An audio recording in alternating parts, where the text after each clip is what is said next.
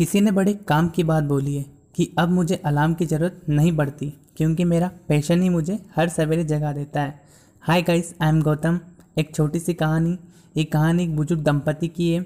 ये बुज़ुर्ग couple India में रहता है, एक सिटी में आउटस्कर्ट्स में, जहाँ नई नई कॉलोनी डेवलप होती है। मुश्किल से चार पाँच मकान की कॉलोनी में थे। हमेशा इन्हें सिक्योरिटी का डर था। इनका बेटा इन्हें छोड़कर फॉरेन में सेटल हो गया था, अपनी वाइफ के साथ, क्योंकि उसकी वाइफ नहीं चाहती थी वो इंडिया में रहकर अपने सास ससुर की मदद करे। ये बुज़ुर्ग कपल जिस कॉलोनी में रहते थे, उन्हें वहाँ हमेशा डर रहता था कि कहीं कोई घटना न घट जाए, इसलिए ज़्यादा अपने घर से बाहर नहीं निकलते थे। फिर भी रूटीन था। हर सवेरे मॉर्निंग वॉक के लिए सनराइज़ होने के बाद निकल जाते थे। दोनों पति पत्नी घर लौटते, चाय पीते और अपना रूटीन फॉलो करते। एक दिन ऐसे ही निकले हुए थे घूमने के लिए। उन्होंने देखा कि एक लड़का तेज़ी से साइकिल चलाता हुआ जा रहा है और उसकी साइकिल के पीछे फावड़ा बंधा हुआ था।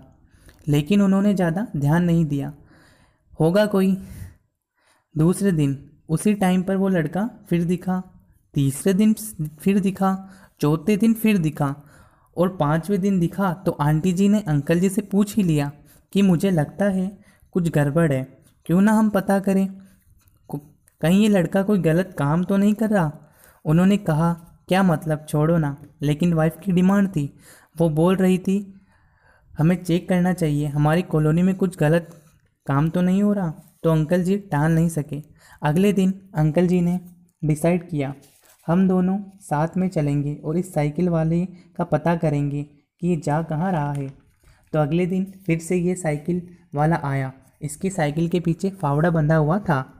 तेज़ी से ये लड़का निकला। उसके पीछे अंकल जी, आंटी जी जाने लगे। थोड़ी दूर गए तो उन्होंने देखा कि उसने साइकिल खड़ी कर दी है, एक बड़े से पेड़ के नीचे। खाली सी ज़मीन थी, जिसे वो लड़का खोदने लग गया। ये दोनों कुछ देर देखने लग गए कि ये कर क्या रहा है। कुछ गड़बड़ तो नहीं है, लेकिन लड़का ज़मीन खोदे जा रहा था, खोदे जा रहा था और खोदे जा रहा था। फाइनली उन्होंने हिम्मत करके उससे पूछा, भैया आप एक बात बताओ आप ये ज़मीन क्यों खोद रहे हो? तो उस लड़के ने कहा, अंकल जी, मैं आपको रोज़ देखता हूँ। आप दोनों घूमने निकलते हैं। आपको मुझसे डरने या घबराने की कोई ज़रूरत नहीं है। और यहाँ ज़मीन में इसलिए खोद रहा हूँ क्योंकि मेरी नई नई नौकरी लगी है। तो उन्होंने पूछा, कहाँ नौकरी लगी है? ऐसा कौन सा काम है जिसमें ज़मीन खोदनी है?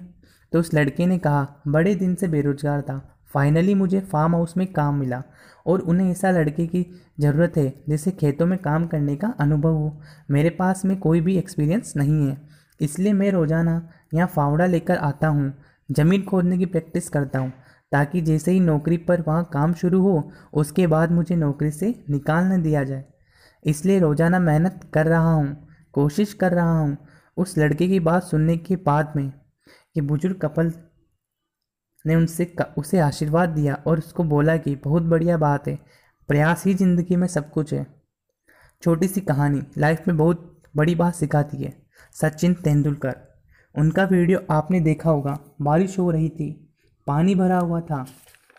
मिट्टी में गेंद डालकर वो प्रैक्टिस कर रहे थे। आप सोच सकते हैं कि इतना बड़ा खिलाड़ी बारिश के दिनों में भी प्रैक्टिस कर रहा है, क्योंकि वो हर दिन प्रैक्टिस करते थे। उनके नाम इतने सारे रिकॉर्ड्स हैं, इतनी बड़ी सक्सेस है, लेकिन लोग भूल जाते हैं कि प्रैक्टिस नहीं उन्हें सचिन तेंदुलकर क्रिकेट का भगवान द गॉड ऑफ़ क्रिकेट बनाया है। लाइफ में आप भी याद रखिए लाइफ का सिर्फ़ एक ही मंत्र है practice makes a man perfect लेकिन मैं बोलता हूँ practice makes everyone perfect so friends कर दिखाओ ऐसा कि दुनिया करना चाहे आपके जैसा।